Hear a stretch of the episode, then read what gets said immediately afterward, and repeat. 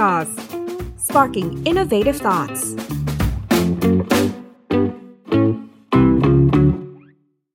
สวัสดีครับคุณผู้ชมขอต้อนรับเข้าสู่รายการ Tech Source X Baker McKinsey นะครับนี่คือรายการที่ร่วมมือกันนะครับเป็นโครงการระหว่าง Tech Source และก็บริษัทกฎหมายชั้นนำระดับโลกนะครับอย่าง Baker McKinsey อยู่กับผมโจอี้ชัยยุทธนะครับเราจะมาให้ข้อมูลความรู้เกี่ยวกับเรื่องของกฎหมาย เพราะว่าเทคโนโลยีเนี่ยมันเปลี่ยนแปลงไปตลอดเวลา แล้วคนที่ทำธุรกิจ หรือว่าสตาร์ทอัพหรือว่าบริษัท corporation ใหญ่ๆเนี่ยจะต้องมีความเข้าใจเกี่ยวกับกฎหมายที่มันเปลี่ยนแปลงไปยังไงกันบ้าง นอกจากนี้นะครับเราจะมี content ดีๆ ที่จะนำเสนอกับทุกคนนะครับไม่ว่าจะเป็นบทความ ซึ่งทุกท่านสามารถตามอ่านได้รวมถึงไลฟ์เซ c ชันแบบนี้นะครับก็ติดตามได้ทางเฟซบุ๊กของเรานะครับแล้ววันนี้นะครับเราอยู่กับแขกรับเชิญที่เป็นทนายความหุ้นส่วนทั้งสองท่านนะครับ ไม่ว่าจะเป็นคุณโสมิกาภักพาสวิวัฒน์นะครับ แล้วก็คุณสิรัญญารู้วัฒนะนะครับ หรือว่าพี่เดชและพี่นัทสวัสดีทั้งสองท่านเลยครับ สวัสดีค่ะ ก่อนอื่นเนี่ยอยากให้ทั้งสองท่านแนะนำตัวกับคุณผู้ชมอย่างเป็นทางการหน่อยครับ ค่ะก็สวัสดีนะคะ ทุกคนอ่าสมิการพักพาสวิวัฒน์นะคะ ก็เป็นทนายความหุ้นส่วนที่ Baker McKenzie นะคะ พี่ก็อ่าดูแลกฎหมายต่างๆ ที่เกี่ยวข้องจริงๆโดยหลักเกี่ยวกับการลงทุนในสตาร์ทอัพนะคะ แล้วก็การลงทุนที่เกี่ยวข้องกับเทคโนโลยีเป็นหลักนะคะ ก็วันนี้มีความยินดีเป็นอย่างยิ่งที่ได้จอยเป็นเทปแรกเลยกับทางเทใช่ครับซึ่งทาง Baker นะคะ ก็มีความยินดีมากที่จะเป็นคนที่มีส่วนร่วมในการให้ความรู้นะคะกับทั้งด้านนักลงทุนทั้งด้านสตาร์ทอัพในกฎหมายที่เกี่ยวกับ tech นะคะครับวันนี้เราก็จะมีทนายที่ที่อ่าเป็นผู้เชี่ยวชาญเกี่ยวกับกฎหมายเกี่ยวกับเทคโนโลยีกฎหมายเกี่ยวกับคุ้มครองข้อมูลส่วนบุคคลนะคะครับแต่ในใน session อื่นๆ เราก็จะมีทยอยมีกฎหมายที่เกี่ยวข้องอย่างเช่น insurance tech นะคะหรือว่ากฎหมายที่เกี่ยวข้องกับ real estate tech อะไรอย่างเงี้ยค่ะแล้วก็จะทยอยมีกฎหมาย หรือนักทนายความที่จะเข้ามาพูดคุยกันกับทาง Tech s o u r c e นะคะครับผมได้ค่ะ ก็พี่นะคะชื่อพี่แนทนะคะครับชื่อศิรัญญาหรือวัฒนะนะคะ ก็เป็นทนายความหุ้นส่วนเหมือนกันแต่ว่าดูแลเกี่ยวกับเรื่องกฎหมายเทคโนโลยีอย่างที่พี่เดย์บอกนะคะ แล้วก็ครับกฎหมายทรัพย์สินทางปัญญาอืมกฎหมายดิจิทัลลอสทั้งหมดเลยคอมพิวเตอร์ครามต่างๆ Cyber Security เอ่อกฎหมายที่เกี่ยวกับการคุ้มครองข้อมูลส่วนบุคคลนะคะ ก็ ขอบคุณมากค่ะที่ให้โอกาสมาแชร์ประสบการณ์แล้วก็ความรู้เกี่ยวกับกฎหมายที่เกี่ยวข้องวันนี้ค่ะครับต้องบอกว่าวันนี้เนี่ยอาจจะขออนุญาตเรียกทั้งสองท่านนะครับว่าเป็นอาจารย์อะไรกัน เพราะว่าเราจะได้มารู้กฎหมายกันมากขึ้นบางคนอาจจะมองว่าเฮ้ยกฎหมาย มันเป็นเรื่องที่ค่อนข้างไกลตัว แล้วก็บางคนเนี่ยอาจจะไม่เข้าใจคนที่ทำธุรกิจเนี่ยผมว่าการเข้าใจกฎหมายในการทำธุรกิจต่างๆ แล้วก็เทคโนโลยีที่มันเปลี่ยนแปลงไปเนี่ยมันสำคัญมากๆเลย เราอยากให้ช่วยสรุปหน่อยครับว่าที่ผ่านมานะครับ legal trend เนี่ย มันมีอะไรที่น่าสนใจและน่าจับตามองกันบ้างครับสำหรับ legal tech trend ที่น่าจะเป็นคีย์ละกันดิจิตอลลอหรือว่ากฎหมายที่เกี่ยวกับเทคโนโลยีนะครัคะบหรือว่าการทำธุรกรรมต่างๆ ออนไลน์ หรือว่า electronic transaction เนี่ยที่เราคิดว่าน่าจะอยู่ใน pipeline ในช่วงปีนี้คือ 2022ครับเอ่อหลักๆ มันจะมีอยู่ประมาณ 3-4 เรื่อง จริงๆ มีมากกว่านั้นแหละ แต่ว่าครับเราคิดว่า key หลักๆ ที่มันเป็นเรื่องใหม่ ๆ ที่น่าจะเอ่อติดตามคืออะไรบ้าง อันแรกจะเป็นเรื่องเกี่ยวกับตัว ร่างพระราชกฤษฎีกา การกำกับดูแล ควบคุมธุรกิจเขาเรียกว่าแพลตฟอร์มดิจิทัลหรือว่า digital platform service ครับนะคะนี่มันคือกฎหมายอะไร มันเป็นร่างกฎหมายที่คาดว่าจะมีผลในเอ่อหรือว่าประกาศใช้ปี 2022 นี่แหละอืมก็เป็นเรื่องเกี่ยวกับการกำกับดูแล ธุรกิจที่เป็น digital platform ที่เป็นลักษณะสื่อกลางนะคะในการที่จะ connect เอ่อ business หรือว่า connect entrepreneurs หรือผู้ประกอบการกับครับ user อืมนะคะเหมือนเป็นคล้ายๆเอ่อแพลตฟอร์มกลางที่ทำให้ผู้ซื้อผู้ขายมาเจอกันอย่างเงี้ยหรือว่าทำให้คนมา connect แล้วสามารถติดต่อกัน หรือว่าทำธุรกรรมอะไรบางอย่างบนระบบได้นะคะอืมเป็นการกำกับดูแลตัวแพลตฟอร์มนะคะอืมการกำกับดูแลตรงนี้ที่จะเกิดขึ้นก็คือเออตัวแพลตฟอร์มเนี่ยจะเกิดหน้าที่ใหม่ขึ้นครับคือถ้าถ้าเรามี เอ่อ initiative business ที่เรากำลังเริ่มตั้งใจว่าเอ๊ะอยากจะทำแพลตฟอร์มในลักษณะประมาณเนี้ยที่เป็นสื่อกลางเนี่ยเราต้องทราบไว้ว่ามันจะมีหน้าที่เพิ่มเติมขึ้นก็คือในเรื่องของการที่จะต้องไปแจ้งเป็น notification obligation คืออืมไปแจ้งหน่วยงานกำกับดูแล ที่เรียกว่าสำนักงานพัฒนาธุรกรรมทางอิเล็กทรอนิกส์หรือว่า ETDA เรามีชื่อเล่นชื่อย่อนะคะครับ ETDA ผมก็คือเป็นหน้าที่ในการแจ้งว่าเรากำลังจะให้บริการลักษณะที่เรียกว่าดิจิทัลแพลตฟอร์มนี้แล้วนะอืมโดยจะต้องมีหน้าที่แจ้งตรงเนี้ยก่อนที่จะให้บริการ นะคะ แล้วหลังจากนั้นไปเนี่ยอาจจะต้องมี ongoing หรือหน้าที่อื่นๆ เพิ่มเติม อย่างเช่นอาจจะต้องมีการแจ้งขนาดการประกอบธุรกิจเนี่ยทุกๆ ปีนะคะ แล้วก็ในตัว terms and conditions หรือว่าเอ่อเงื่อนไขการให้บริการเนี่ยที่เราเห็นว่า terms of service หรือ terms of use ตรงนั้นเนี่ยอาจจะต้องมีการกำหนดเงื่อนไข บางอย่างตามที่ทางเอ็ดด้าเนี่ยเขาอาจจะประกาศออกมาในภายหลังได้นะคะเพราะฉะนั้นเราก็อาจจะต้องคอยติดตามว่าตัวกฎหมายฉบับนี้จะออกมาอีกทีเมื่อไหร่ แล้วก็จะมีหน้าที่เพิ่มเติมยังไง ซึ่งตอนนี้อยู่ในกระบวนการในระหว่างพิจารณาอยู่นะคะแล้วเราก็คิดว่าน่าจะมีการผลักดันให้ประกาศใช้เร็วๆนี้ ซึ่งความพิเศษของกฎหมายฉบับนี้ มันมีอีกแบบหนึงก็คือว่าโดยปกติตัวกฎหมายทั่วไปอะมันจะใช้บังคับแค่กับบริษัทที่อยู่ในไทยครับนะคะคือตามหลักดินแดนอืมแต่ว่าตัวกฎหมายฉบับนี้เนื่องจากว่ามันเป็น digital platform ด้วย nature หรือลักษณะของการประกอบธุรกิจอะมันเป็นการให้บริการแบบที่ไม่มีพรมแดนได้ใช่ไหมคะทีนี้ตัวกฎหมายฉบับนี้ก็เลยมีการกำกับดูแลกว้างไกลไปถึงผู้ให้บริการแพลตฟอร์มที่อาจจะอยู่ในต่างประเทศ แล้วไม่ได้มีบริษัทในประเทศไทยเลยก็ได้ แต่ว่ามาให้บริการในประเทศไทย ใช่ ก็รือจะมีต้องเข้าเกณฑ์กฎหมายนี้ด้วย ใช่ ต้องปฏิบัติตามกฎหมายฉบับนี้ด้วยครับซึ่งเขาก็จะมีเงื่อนไขลงรายละเอียดอีกว่าอืมลักษณะแพลตฟอร์มแบบไหนที่อาจจะต้องมาปฏิบัติตามกฎหมายฉบับนี้ด้วย อย่างเช่น อาจจะมีการโชว์ภาษาไทยขึ้นในเอ่อเว็บไซต์ตัวเองอืมอย่างเงี้ยหรือว่าไปโจทย์เว็บไซต์เป็น .co.th อืมหรือมีเงื่อนไขอื่น ๆ ที่เข้าเกณฑ์ที่ทางเอ่อตัวกฎหมายฉบับนี้กำหนดครับเนี่ย ก็จะต้องปฏิบัติตามกฎหมายฉบับนี้ครับนอกจากนั้นจะต้องมีการตั้งตัวแทนในประเทศไทยด้วยนะคะว้าวเพราะว่ากฎหมายฉบับนี้คือมีเหมือนคล้ายๆ เจตนารมณ์ในการที่ต้องการจะคุ้มครองอืมผู้บริโภคหรือ user นะคะก็ต้องการที่จะให้มีการที่ตั้งตัวแทนขึ้นมาเหมือนกับไม่ไม่จำกัดความรับเหมืผิอดนอะมีคนที่จะมาช่วยรับผิดชอบอ่าใช่เวลาที่มันเกิดปัญหาต่างๆเกิดขึ้นใช่หรือเป็นผู้ติดต่อหรือว่าเอ่อผู้บริโภคมีประเด็นอะไรมามาสอบถามหรือว่าติดต่อตรงนี้ หรือว่าในแง่ของทางเอ็ดด้าเองต้องการที่จะ ดำเนินการสอบถามอะไรบางอย่างก็จะมีตัวแทนที่ตั้งอยู่ในประเทศไทย คอยตอบคำถามอ่าในการแก้ปัญหาต่างใช่หรือว่าปฏิบัติตามหน้าที่ต่างๆที่ครัเกิบดขึ้นๆคาดว่ากฎหมายตัวนี้เนี่ยมันน่าจะออกมาช่วงประมาณไหนพอจะเดาได้ไหมครับ คิดว่ามีแรงผลักดันที่อยากจะให้ตัวกฎหมายนี้มีผลใช้บังคับ ถ้าเร็วที่สุดก็อาจจะเป็น first quarter เลย แต่ว่าโอ้จริงๆก็ยังมีคือตอนนี้มันยังอยู่ใน process ของการครับกระบวนการมันมีรายละเอียดร่างอยู่เยอะเนอะใช่ครับก็อาจจะ ถ้าเบสก็คืออาจจะเป็น first quarter ครับแต่ถ้ามีการเอ่อพิจารณากลับไปกลับมาก็ด้วยอืมหลาย ๆ เหตุผลโควิดด้วยหรืออะไรก็แล้วแต่เนี่ยมันครับอาจจะมีการขยับไทม์ไลน์ออกไปได้ค่ะ แต่ว่าเป็นตัวที่ต้องอาจจะต้องติดตามอืมอันนี้พี่แนทมองว่าถ้าเกิดกฎหมายตัวนี้ในอนาคตมันออกมาแล้วบังคับใช้ขึ้นมาจริงๆเนี่ยใน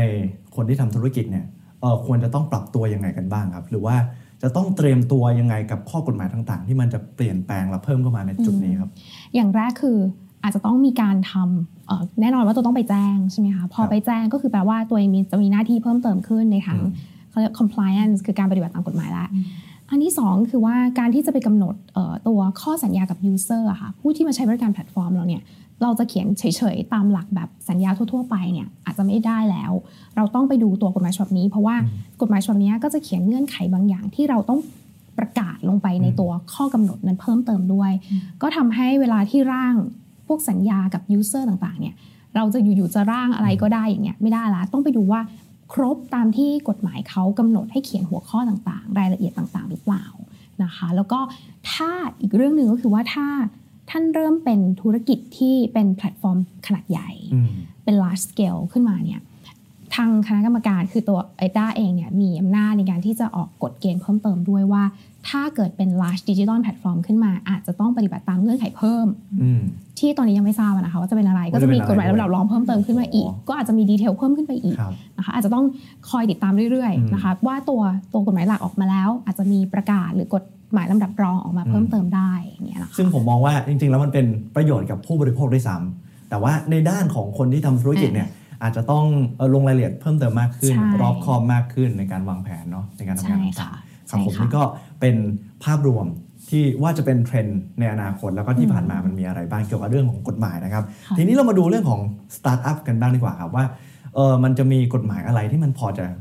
ช่วยเหลือ หรือว่าคนที่ทำธุรกิจสตาร์ทอัพที่มันเป็นประโยชน์ต่อคนที่ทำธุรกิจกันบ้างนะครับ กฎหมายนะคะที่ที่ออกมาแล้วนะคะในครับปีผมที่แล้วเนี่ยหลายหลายฉบับแล้วก็ก่อนหรือมาออกมาก่อนหน้านั้นเนี่ยก็ทยอยออกมาเพื่อจะ support startup นะคะอืมเกณฑ์หนึ่งที่ออกมาก่อนหน้าหน้าหน้านี้นะคะก็คือเกณฑ์ของทางกรตที่สนับสนุนอ่าให้ไม่ใช่สนับสนุนแต่ว่า allow ให้บริษัทจำกัดที่เป็น SME เนี่ยสามารถระดมทุนได้แบบในวงจำกัด นะครัคะบผมอ่าอันนี่ก็ออกมาแล้วนะคะแต่ว่าสิ่งที่จะเป็นเทรนด์หรือไม่หรือสิ่งที่เรากำลังอ่าดูต่อไปก็คือว่าเกณฑ์กรตที่ออกมาเกี่ยวกับเรื่องของการระดมทุนในวงกว้าง เพื่อจะให้ตัวอ่า SME Startup เนี่ยสามารถที่จะระดมทุนได้แล้วก็เอาบริษัทเนี่ยไป list ในตลาดได้ ซึ่งเป็นตลาดหลักทรัพย์ที่เป็นตลาดตลาด 3 ของตลาดหลักทรัพย์นะคะหรือที่เรียกว่า Live Exchange นะคะอืมซึ่งซึ่งอันเนี้ยก็จะเป็นอ่าทั้งเป็นในแง่ของกฎหมาย และในแง่ของตลาดหลักทรัพย์ที่จะช่วยให้ สตาร์ทอัพเนี่ยมีช่องทางที่จะระดมทุนมากขึ้นนะคะจากเดิมสตาร์ทอัพจะระดมทุนได้ก็อาจจะต้องมีนักลงทุนที่เป็น founder อืมนะเป็นเจ้าของเอาเงินตัวเองมาลง หรือไม่ก็มี VC มาซื้อหุ้นนะคะแต่อันเนี้ยก็เป็นโอกาสที่ทำให้สตาร์ทอัพเนี่ยสามารถที่จะเอาบริษัทน่ะไปจดทะเบียนในตลาดที่มีเงื่อนไขหลักเกณฑ์ต่างๆเนี่ยที่ผ่อนปลนกว่าหลักเกณฑ์ของการ listed ในตลาดหลักทรัพย์เลยนะคะเพื่อที่จะช่วยให้ พี่อ่าพี่ว่าช่วยได้สองส่วนอืมหนึ่งก็คือหนึ่งเนี่ยก็คือแน่นอนช่วยให้สตาร์ทอัพเนี่ยได้ระดมทุนอันนี้เป็นชัดเจนครับแต่พี่ว่านอกจากนั้นน่ะจะช่วยให้สตาร์ทอัพต่างๆนะมีเขาเรียกว่า visibility อืมในตลาดมากขึ้นใช่ครับคือสตาร์ทอัพหนึ่งหนึ่งอยากจะได้เงินลงทุนจากนักลงทุน ก็ต้องแบบอาจจะไปพิชชิ่งใช่ก็ไม่รู้ว่าจริงๆแล้วจะพิชได้หรือเปล่านักลงทุนจะเห็นหรือเปล่าจะผ่านหรือเปล่าผ่านหรือเปล่าอะไรอย่างเงี้ยนะสองครับคือถ้าไปพิชชิ่งตัวเองก็ไม่รู้ก็ยังไม่ได้เตรียมพร้อมดี พอครับคนจะมาลงทุนก็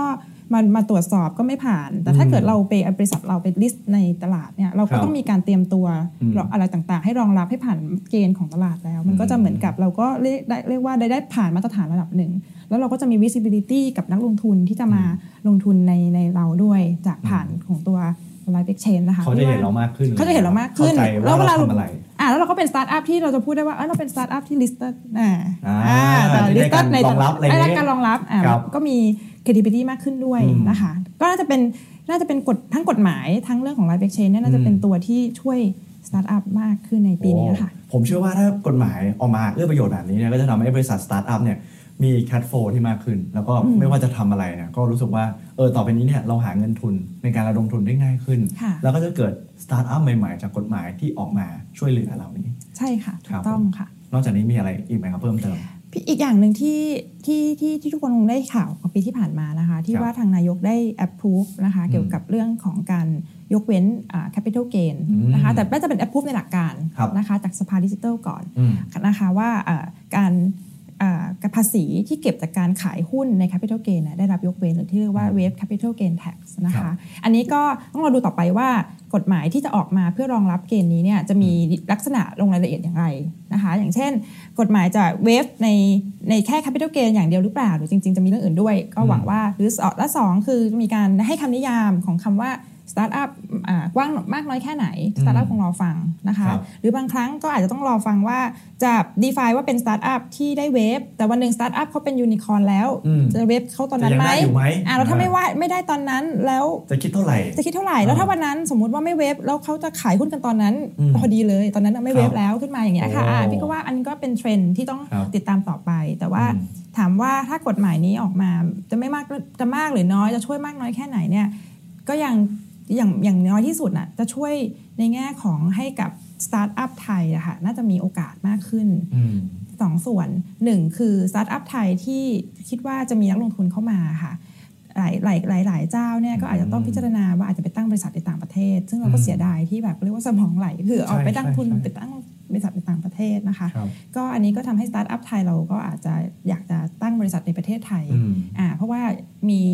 มีข้อดีหรือมีข้อได้เปรียบของการลงทุนกับนักลงทุนที่มาในประเทศไทยภาษีมันบางทีมันเสียน้อยลงหรือบางทีอาจจะยกได้รับการยกเว้นอะไรอย่างเงี้ยก็มีเหมือนเขาเรียกว่ามี benefit กับอืมนักลงทุนที่จะมาลงทุนนะคะหนึ่งเรื่องของตั้งบริษัทครับสองคือนักลงทุนต่างประเทศก็เหมือนกันอืมคิดภาพว่าเราเป็นนักลงทุนต่างประเทศอะค่ะเขามีตัวเลือกเยอะมากเขามีสตาร์ทอัพ A ถึง Z A ถึง Z อาจจะเท่า ๆกัน ในเรื่องต่างๆ แต่จุดครับที่แตกต่างอาจจะเป็นเรื่องของประเทศที่อืม A ถึง Z ลงทุนจัดตั้งบริษัทอยู่ จุดหนึ่งที่เขามาจะเลือกก็คือเรื่องของว่าลงทุนในประเทศไหนที่จะได้ได้เงินลงทุนกลับไปที่ความสูงสุดคุ้มค่าเนอะทำคุ้มค่าที่มากที่อ่าสุดซึ่งถ้าประเทศไทยเราเพิ่มขีดความสามารถของเราในครับขีดเขาเรียกว่าขีด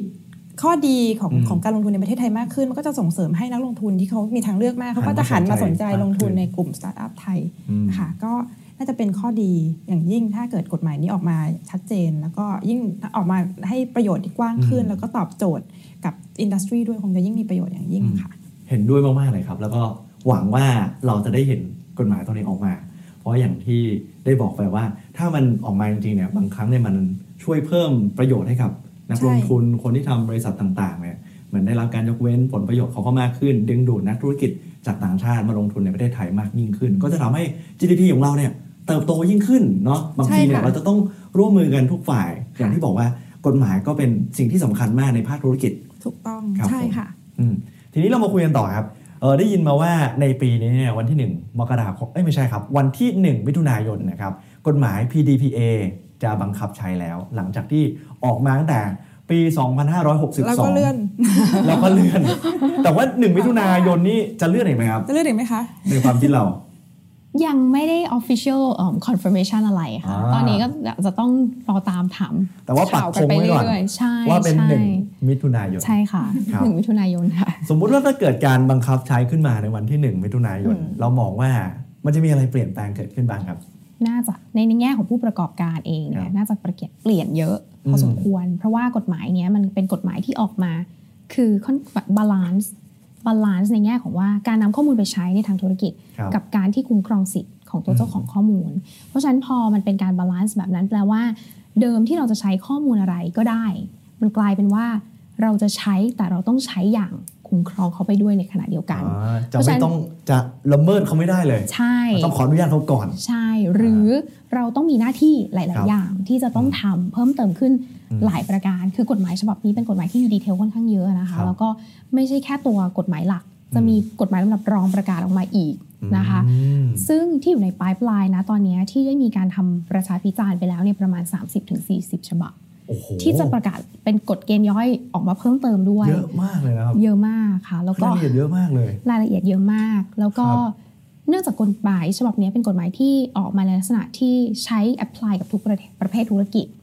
เพราะฉะนั้นแต่ละ industry เนี่ยก็จะมีความเอ่อท้าทายละกันอืมว่าเอ๊ะเราจะไปปรับใช้กฎหมาย เราจะปฏิบัติตามหน้าที่ตามกฎหมายได้ยังไงเนี่ยอันนี้รับเป็นเรื่องที่แต่ละ industry จะต้องไปดู practice ของตัวเองด้วย market ของตัวเองว่าแบบเอ่อ practice ตัวเองเป็นยังไง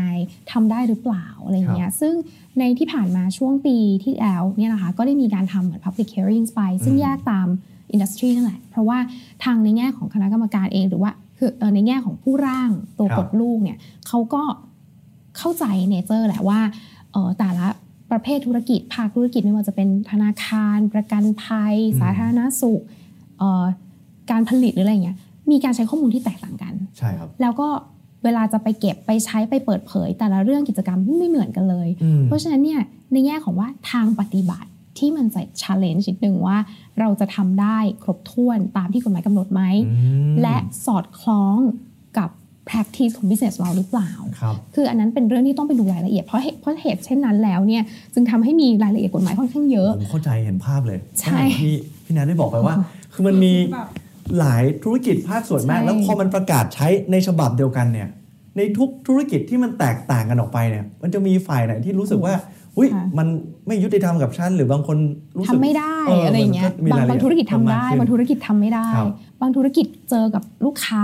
daily use ก็คือแบบเข้าแอปเจอกันทุกวันครับบางธุรกิจเจอกันวันแรกที่เซ็นสัญญาแล้วก็เลิกเจอกันไปอืมแล้วจะไปทำไปติดต่อลูกค้าอีกทีนึงยากแล้วอะไรเงี้ยซึ่งมันก็มีความ challenge ของของทางปฏิบัติในแง่ครับการจะไปขอความยินยอม การจะไปแจ้งการจะไปเซ็นเอกสารต่างอืมๆมันมัน อาจจะทำได้ในบางที่บางที่ทำไม่ได้อะไรเงี้ยค่ะครับอันเนี้ยก็คือความ challenge อืมที่ที่มันมีรายละเอียดค่อนข้างเยอะอืมแล้วก็ประเทศไทยเราไม่เคยมีกฎหมายแบบนี้มาก่อนาคือมัเมืนองใหนม่อกมากมันใหม่มาครักบมันใหม่มาก มันเป็นเหมือนคล้ายๆเอ่อหน้าที่ใหม่เลยสมมติว่าอินจินตนาการว่าเราไม่เคยมีกฎหมายคุ้มครองแรงงาน แล้วอยู่ๆครับมีอย่างเงี้ยอืมบริษัทคือต้องมานั่งทำทะเบียนลูกจ้าง นั่งทำสัญญานั่งทำอะไรเงี้ยคล้ายๆอย่างนั้นคือครับดีเทลมันเยอะมากเพราะมันเป็นการที่ เข้าข้องเกี่ยวกับบุคคลธรรมดาอืมแล้วถ้าคุณทำธุรกิจเนี่ยสายที่เป็น B2C ขึ้นมาอย่างเงี้ยครับฐานลูกค้าเป็นล้านรายอืมในการที่ต้อง manage การ handle การปฏิบัติตามเนี่ยมันก็ครับต้องทำแต่เนิ่นๆนะคะอืมคือทำคือเตรียมความพร้อมตั้งแต่เนิ่นๆ ถ้าในช่วงระยะเวลาประมาณหกถึงแเดือนเนี่ยอาจจะเป็นเวลาที่ดีในการเริ่มเตรียมอืมนะคะเพราะมันมีดีเทลรายละเอียด นอกจากว่าเราจะไปตรวจว่าเอ๊ะบริษัทเราอะเห มือนตัวจสุขภาพเฮลเช็คว่าแบบตอนนี้เราเก็บข้อมูลมายังไงครับเก็บมาแล้วถูกกฎหมายกี่เปอร์เซ็นต์อืมอาจจะมีอีกแบบครึ่งหนึ่งทำไม่ถูกถูก 50 ไม่ถูก 50อ่าพอเราเจอว่า 50 ไม่ถูกเราต้องมาเริ่มดูแล้วว่าใน 50%ตรงเนี้ยอะไรที่มันเป็นส่วนสำคัญที่ต้องเริ่มทำก่อนอืมอ่าถ้าเป็น priority ก็อาจจะดูว่าเออลูกค้าเนี่ยเป็นกลุ่มข้อมูลหลักเรา แล้วก็เอกสารที่ต้องใช้กับลูกค้าที่เป็น customer facing document เนี่ย น่าจะสำคัญที่สุด เช่นเอ่อการประกาศ privacy notice อืม consent form อะไรต่างๆ เหล่านี้อาจจะต้องเป็น priority ที่รีบทำก่อนนะคะเพราะว่ามันโชว์เลยว่าเราทำถูกหรือผิดถูกไหมคะอืมโชว์ต่อสาธารณะเลยว่าเราประกาศออกไปเนี่ยทุกคนอ่านได้เนี่ยหรือว่าขอความยินยอมลูกค้าเห็นปั๊บเนี่ยถูกเขียนถูกหรือผิดอะไรเงี้ยครับเพราะฉะนั้นอาจจะต้องจัด priority นิดนึงว่าอะไรที่ควรจะต้องทำก่อนเริ่มทำก่อนทำหลังประมาณนี้ก็ ก็แนะนำว่าถ้าถ้ายังไม่ได้เริ่มทำอาจจะต้องมีการเตรียมต้องรีบเตรียมแล้วนะแล้วใช่ใช่ใช่ครับซึ่งซึ่งเท่าที่เราประสบการณ์ของเราที่ทำกันมาจริงๆองค์กรใหญ่ ๆเขาขยับค่อนข้างเร็วไปแล้วมันเพเขาราะเตรีว่ายมตัวตั้งแต่พอมีข่าวเรื่องประกาศออกมา ใช่ใช่ค่ะอ่าตอนที่เขาประกาศมา 2 ปีที่แล้วเนี่ยค่ะครับเราก็เตรียมตัวไว้ประมาณเอ่อธันวาเนอะพฤศจิกาธันวานะคะ ยังไม่ทันเลย ใกล้ใกล้ๆจะถึงก็เกือบไม่ทันนะคะ ก็คือช่วงจะเลื่อนรอบแรกเนี่ยทุกคนก็ลุ้นใช่เลื่อนไม่เลื่อนเลื่อนไม่เลื่อนเพราะทำไม่ทันเพราะทำไม่ทันอะรอย่างเงี้ยเออใช่เพราะฉะนั้นอันเนี้ยถ้าออกจริงแล้วอะแล้วใครที่ยังไม่ได้ทำแล้วยังรออยู่เนี่ยตอนเนี้ยค่ะโอ้ต้องเริ่มแล้วค่ะครับถ้าเขาออกจริงขึ้นมาเมื่อไหร่เนี่ยค่ะอืมมันจะไม่ทันแน่นอนเพราะมันเยอะมากอ่าอย่างที่คุณแนทบอกมันต้องมีภัยจัด priority อืมว่าทำอะไรก่อนด้วยใช่ค่ะ สิ่งหนึ่งที่อาจจะมีคนที่ยังไม่ได้นึกไปถึงก็คือว่ากฎหมายฉบับเนี้ยให้สิทธิ์เพิ่มเติมใหม่คือสิทธิ์ใหม่เลยยังอะไงครับ สิทธิ์ใหม่ให้กับเจ้าของข้อมูลส่วนบุคคล เช่น มีสิทธิ์เดินเข้ามาขอลบข้อมูล เข้ามาขอเข้าถึงข้อมูลในระบบคือหน่เขาอยต้องการคุ้มครองผู้บริโภคอย่างเรา ใช่ ซึ่งบางทีอาจจะแบบไม่รู้ตัวว่าเราให้ข้อมูลใครไปบ้าง แล้วบางทีใช่บริษัทนั้นแอบเอาไปใช้โดยที่ไม่บอกเราใช่ต่อไปนี้เขาจะต้อง direct มาคุยกับเราว่าสามารถเอาไปใช้ได้ไหมอะถามหรือได้ว่าบางทีเรารู้สึกว่าใช่เฮ้ยไม่อยาก ไม่อยากให้แล้ว ข้อมูลอยู่กับบริษัทนี้แล้ว อ่าขขออถอน ดีลีทไปเลยใช่ลบไปเขาก็ต้องขอได้ทำให้ ใช่อ่าสิทธิ์พวกเนี้ยค่ะมีอยู่ 8 เรื่องนะคะ8สิทธิ์คือเยอะมาก โอ้ทั้งเข้าถึงขอลบคัดค้าน ขอระงับ ขอถอนความยินยอม ครับ ในฐานะที่เป็นผู้ประกอบการไปเก็บข้อมูลเข้ามาเนี่ยอืม เกิดหน้าที่ขึ้นทันทีในทางตรงข้าม ครับ เพราะเวลาเขาเดินเข้ามาขอใช้สิทธิ์เราก็ต้องปฏิบัติตามที่เขาขอ ครับ แล้วกฎหมายก็จะมีการกำหนดเงื่อนไขไว้ด้วยว่า ถ้าทำไม่ได้ต้องบอกอะไรเงี้อืยม เราต้องทำภายในระยะเวลาเท่าไหร่ อืมอะอันเนี้ยเป็นจุดที่ยังเหมือนกับเป็น จุดที่บางคนอาจจะยังมองไปไม่ถึงว่าณวันที่หนึ่งมิถุนาครับสิ่งที่จะเกิดขึ้นคือ คนอาจจะเดินเข้ามาขอลบข้อมูล 50 รายโอ้โหพรุ่งนี้ขอถอนความยินยอมร้อยรายครับอีกวันหนึ่งเข้ามาขอแก้อย่างอืเงี้ยเราจะทำทันได้ยังไง เราจะให้ channel ไหนเป็นคนรับเรื่องครับหลังบ้านเราจะวาง process ยังไงในการอืมจัดการ ต้องมีทีมที่คอยรีวิวคำร้องไหมอืมเราต้องปรึกษากฎหมายยังไงหรือเปล่าโหรายละเอียดเยอะมากใช่เลยอยู่ๆเดินมาขอลบ บริษัทบอกลบไม่ได้เรามีกฎหมายเออต้องทำตามกฎหมายคุ้มครองแรงงานนะ เพราะว่ากฎหมายคุ้มครองแรงงานบอกให้เก็บข้อมูลทะเบียนลูกจ้างอ้าวแล้วมันใครจะทำยังไง คือเป็นเรื่องที่โอ้มันมันมีคอนฟ lict บางอย่างเนาะที่ใช่ต้องแบบลงต้องไปดูรายละเอียดมากต้องขึ้นดูรายละเอียดค่ะครับใช่โอ้แล้วบางทีบริษัทบอกว่าให้ต้องลบแต่บางบริษัทเขามีข้อมูลอยู่หลายที่มากเนี่ยค่ะครับถ้าเราไม่อืมวางแผนให้ดีเราไม่รู้นะว่าลบเราอยากลบแหละแต่เราแต่มันอาจจะอยู่ที่หนึ่งก็ได้ เราไม่รู้ใช่ใช่ครับแต่ว่าง่ายๆกฎหมายถ้าเราลบอืมก็ต้องลบให้หมด ถ้ามีโทรมาหาโทรมาหาอีกทีนึงเนี่ยนะผิดครับแล้วเพราะว่า เคยสั่งให้ลบทำไมยังมีอยู่อืมอ๋ออาอะไรเงี้ยค่ะครับอย่างนี้ผมเชื่อว่าเอ่อบริษัทเนี่ยต่างๆ ที่บางทีเขาเอาข้อมูลต่างๆ ของลูกค้าเนี่ยไว้ใช้ในการทำการตลาด มันจะเปลี่ยนแปลงไปอย่างสิ้นเชิงเลยนะครับต้องวางแผนใช่ใช่ค่ะต้องโอ้ต้องเตรียมต้องวิเคราะห์ ให้ดีค่ะเหมือนเราต้อง overhaul แบบจัดบ้านใหม่ จัด Data ใหม่มันเปลี่ยนแปลงวางแผนมากๆเลยวิธีการใช้ข้อมูลใหม่กฎาย DPA ตัวนี้นะใช่ครับใช่ค่ะซึ่งเราต้องรอลุ้นอีกทีหนึ่งว่าสุดท้ายแล้วว่าจะเลื่อนหรือเปล่าวันที่หนึ่งมิถุนายนจะประกาศใช้หรือไม่อืมครับผมค่ะถ้าเกิดเอ่อมีการเลื่อนเกิดขึ้นเนี่ย มันจะเป็นข้อดีหรือข้อเสียในมุมมองของนักกฎหมายครับ คือจริง ๆ ในแง่ของความเชื่อมั่นของการลงทุนอืมการประกอบธุรกิจของเราและประเทศเราในการที่จะเข้าไปทำส่วนที่สัญญาระหว่างประเทศ international agreement กับประเทศอื่นๆเนี่ยครับหรือการจะไปเจรจาอะไรต่างๆ กับประเทศต่างๆเนี่ยเขาดูด้วยว่าประเทศเราเนี่ยมีกฎหมายตัวนี้คุ้มครองไหมมีกฎหมายนี้ไหมนะคะแล้วเขาจะทำธุรกิจกับเราทำสัญญากับเราอะไรต่างๆเนี่ยเขาจะดูด้วยว่าประเทศคุณให้ความคุ้มครองกับเรื่อง Data มากน้อยแค่ไหนอืม เพราะฉะนั้นจริง ๆ สุดท้ายเนี่ยจะเลื่อนไปเท่าๆไหร่เนี่ย eventually กฎหมายมันก็ต้องออกอยู่ดี มันต้องใช้อยู่ดี มันต้องมาแล้วก็อืมคนครึ่งโลกเขาคุ้มครองข้อมูลส่วนบุคคลกันไปแล้ว ทั้งครับยุโรปอเมริกาหรือในภาคพื้นอื่น ๆ จีนก็เพิ่งออกกฎหมายมา เพราะฉะนั้นเทรนด์ตอนนี้มันไปในทางที่จะต้องทำอยู่ดีนะครัคะบเพื่อสร้างความคุ้มครองให้กับข้อมูล เพราะฉะนั้นในทางฐานะนักกฎหมายเราก็คิดว่า คือกฎหมายไม่ได้ห้ามใช้ข้อมูลอะเพียงแต่ว่าใช้อย่างอย่างแบบ reasonable คือแบบอืมมีเอ่อ justification มีเหตุอืมมีผลในการใช้และคุ้มครองข้อมูลเขาให้ดีอืมฉะนั้นมันก็สร้างในทางกลับการมันสร้างเอ่อชื่อเสียงที่ดีภาพลักษณ์ที่ดีของธุรกิจความน่าเชื่อถือใช่กับบริษัทนั้นด้วยใช่ถ้าเราทครับำแล้วอีกอย่างพอทำไปแล้วเนี่ย พอเราไปเจอ Data Map Data Flow ของเรา กลายเป็นว่าเราไปเห็นว่าเฮ้ยเราเรานั่งทับ Data มหาศาลอยู่อืมเราเอาไป monetize เอาไป commercialize ได้อีก ซึ่งมันก็เป็นประโยชน์ในทางธุรกิจด้วย เพราะฉะนั้น ไม่อยากให้มองว่ามันเป็น burden แต่อยากให้มองว่ามันมีทั้ง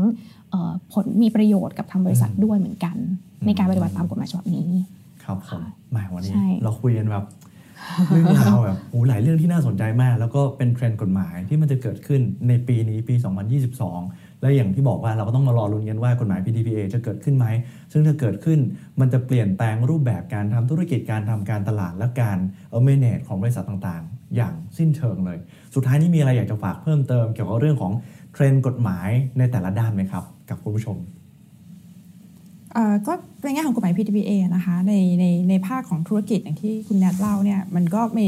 ต้องบอกว่ามันก็มีทั้งค่าใช้จ่ายในการครับที่จะปฏิบัติตามกฎหมายด้วยนะคะ แต่ว่าสิ่งหนึ่งที่จะฝากถ้าเป็นอ่าในแง่ของ SME Startup ดูเนี่ยคือกฎหมายนี้ก็บังคับใช้กับทุกภาคส่วน นะคะเพราะฉะนั้นบริษัทที่เป็น SME Startup ที่อาจจะบอกอย่างบอกว่า พวกค่าใช้จ่ายต่างๆ ที่เกี่ยวกับด้านกฎหมายเราอาจจะไม่อยากให้ความสำคัญมาก แต่ว่าในมุมมองของพี่มองพี่เดมองก็มองว่ายังไงก็ตามเนี่ยอาจจะต้องติดตามกฎหมายนี้ดู แล้วก็หาทางที่จะพิจารณาว่าเราจะปฏิบัติตามกฎหมายนี้ ให้มันอยู่ในระดับที่เพียงพอได้อย่างไรนะคะ เพราะว่า ต่อให้เราเป็นสตาร์ทอัพเราอาจจะมุ่งอ่าให้ความสำคัญเกี่ยวกับธุรกิจกับ tech โนโลยีที่เราทำแต่ว่าในแง่กฎหมายโดยเฉพาะอย่างเช่น PDPA เนี่ยเกี่ยวข้องมากเลยกับธุรกิจแพลตฟอร์มที่เป็นสตาร์ทอัพเนี่ยยังไงก็ต้องให้ความสำคัญอยู่ดีอะค่ะอันนี้ก็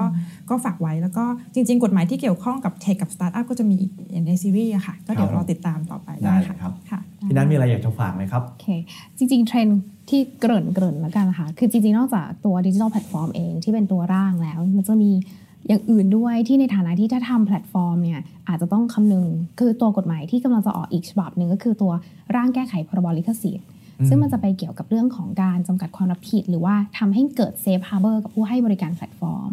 คือซึ่งมองแล้วเนี่ยมันเป็นไปตาม international standard แหละ ในการแก้คือเดิมเนี่ยเจ้าของแพลตฟอร์มที่เป็นผู้ให้บริการเนี่ยเอ่อถ้าเกิดมีการละเมิดลิขสิทธิ์เกิดขึ้นบนระบบเนี่ย ถ้าเกิดไปรู้เห็นเป็นใจหรือเกี่ยวข้องควบคุมอย่างเงี้ยแล้วถ้ามีเอ่อการที่มีเอ่อคำสั่งศาลบอกให้เอาลง ตัวเจ้าของแพลตฟอร์มเนี่ยหรือว่าผู้ให้บริการจะต้องเอาคอนเทนต์นั้นอะลงที่ละเมิดลงตามคำสั่งศาลอันนี้เป็นไปตาม practice ปัจจุบัน แต่ว่าสิ่งที่กฎหมายกำลังจะแก้ไขก็คือว่าทำให้เอ่อผู้ให้บริการแพลตฟอร์ม อาจจะต้องมีหน้าที่แล้ว active มากขึ้น เพราะว่าเดิมคือต้องเอาลงเมื่อคำสั่งศาลอื มเอ่อมีคำสั่งศาลมาให้เอาลงใช่ไหมคะแต่ว่าการปรับแก้กฎหมายฉบับนี้จะทำให้ผู้ให้บริการเนี่ยที่ต้องการที่จะอาศัยประโยชน์ในการที่บอกว่าไม่ต้องรับผิดในกรณีที่มีพวกคอนเทนต์ที่ละเมิดลิขสิทธิ์อยู่บนระบบตัวเองอืมจริงๆแล้ว user เป็นคนเอาขึ้น เราไม่ได้เอาขึ้นนะอย่างเงี้ยถ้าจะบอกว่าเราจะไม่รับผิดกรณีเนี้ยจะต้องมีหน้าที่เพิ่มเติมก็คือว่าอาจจะอย่างเช่นถ้าจะเป็นเอ่อพวก information location tools คืออย่าง search engine อย่างเงี้ยหรือบริษัทบริการ hosting ต่างๆเนี่ย เขาต้องมีเขาเรียกว่า take down notice procedure คือตัว user หรือคนที่เป็นเจ้าของลิขสิทธิ์อะเขาสามารถเดินเข้ามาเอ่อ request ได้บอกว่า เอ้ย ฉันเห็นว่ามันมีคอนเทนต์ที่ละเมิดลิขสิทธิ์ฉันเนี่ยอยู่บนระบบคุณช่วยเอาลงหน่อย อย่างที่เราเล่นเอ่อแพลตฟอร์มต่างๆ ทั่วไปก็จะมีเหมือน report channel ใช่ที่เราจะเห็นอย่างนั้นก็กฎหมายไทยเนี่ยกำลังจะทำให้เป็นอย่างนั้นอืมแปลว่าในฐานะแพลตฟอร์มเองเนี่ยกลายเป็นมีหน้าที่ที่ต้อง actively ว่าจะต้องมี report channel เกิดขึ้น ต้องตรวจสอบต้องตรวจสอบอย่างละเอียดด้วยแล้วก็ต้องทำตาม take down procedure ที่กฎหมายกำหนด ถึงจะสามารถอาศัยข้อกฎหมายที่บอกว่าไม่ต้องรับผิดว่ามันมีการละเมิดลิขสิทธิ์หรือว่าคอนเทนต์ที่ผิดกฎหมายเนี่ยอยู่บนระบบฉันโอ้โหจากเดิมเนี่ยไม่ต้องมีถูกไหมคะไม่ต้องมี procedure ตรงนี้ไม่ต้องมี report channel ครับแต่กลายเป็นว่าตอนเนี้ยต้องต้องมาทำ monitor ตรงนี้ละอืมต้องมีระบบแล้วต้องต้องคอยเอ่อดูแล เวลามี user มาร้องมาขออะไรอย่างเงี้ยค่ะ ก็ครับจะเป็นหน้าที่อีกอันหนึ่งที่อาจจะต้องคอยติดตามตัวกฎหมายฉบับนี้เนี่ยได้ผ่านอืมเอ่อสภาผู้แทนราษฎรละอยู่ในระหว่างการเอ่อพิจารณาของวุฒิสมาชิกก็ ใกล้จะออกมาเต็มทีนะคะ ในฐานะที่เป็นผู้ประกอบการอาจจะต้องคอยติดตามติดตามเนอะใช่โอ้แล้วก็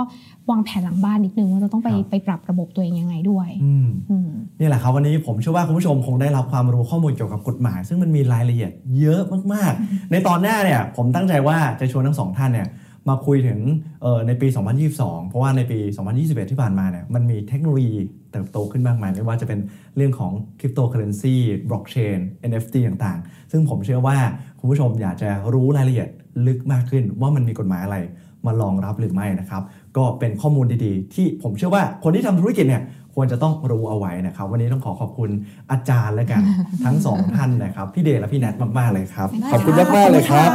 เดี๋ยวเจอกันใหม่ในครั้งหน้านะครับคุณผู้ชมสำหรับวันนี้เรา 3 คนลาไปแล้วครับ สวัสดีครับ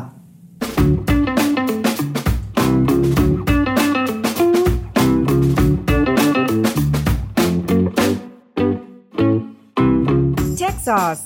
sparking innovative thoughts.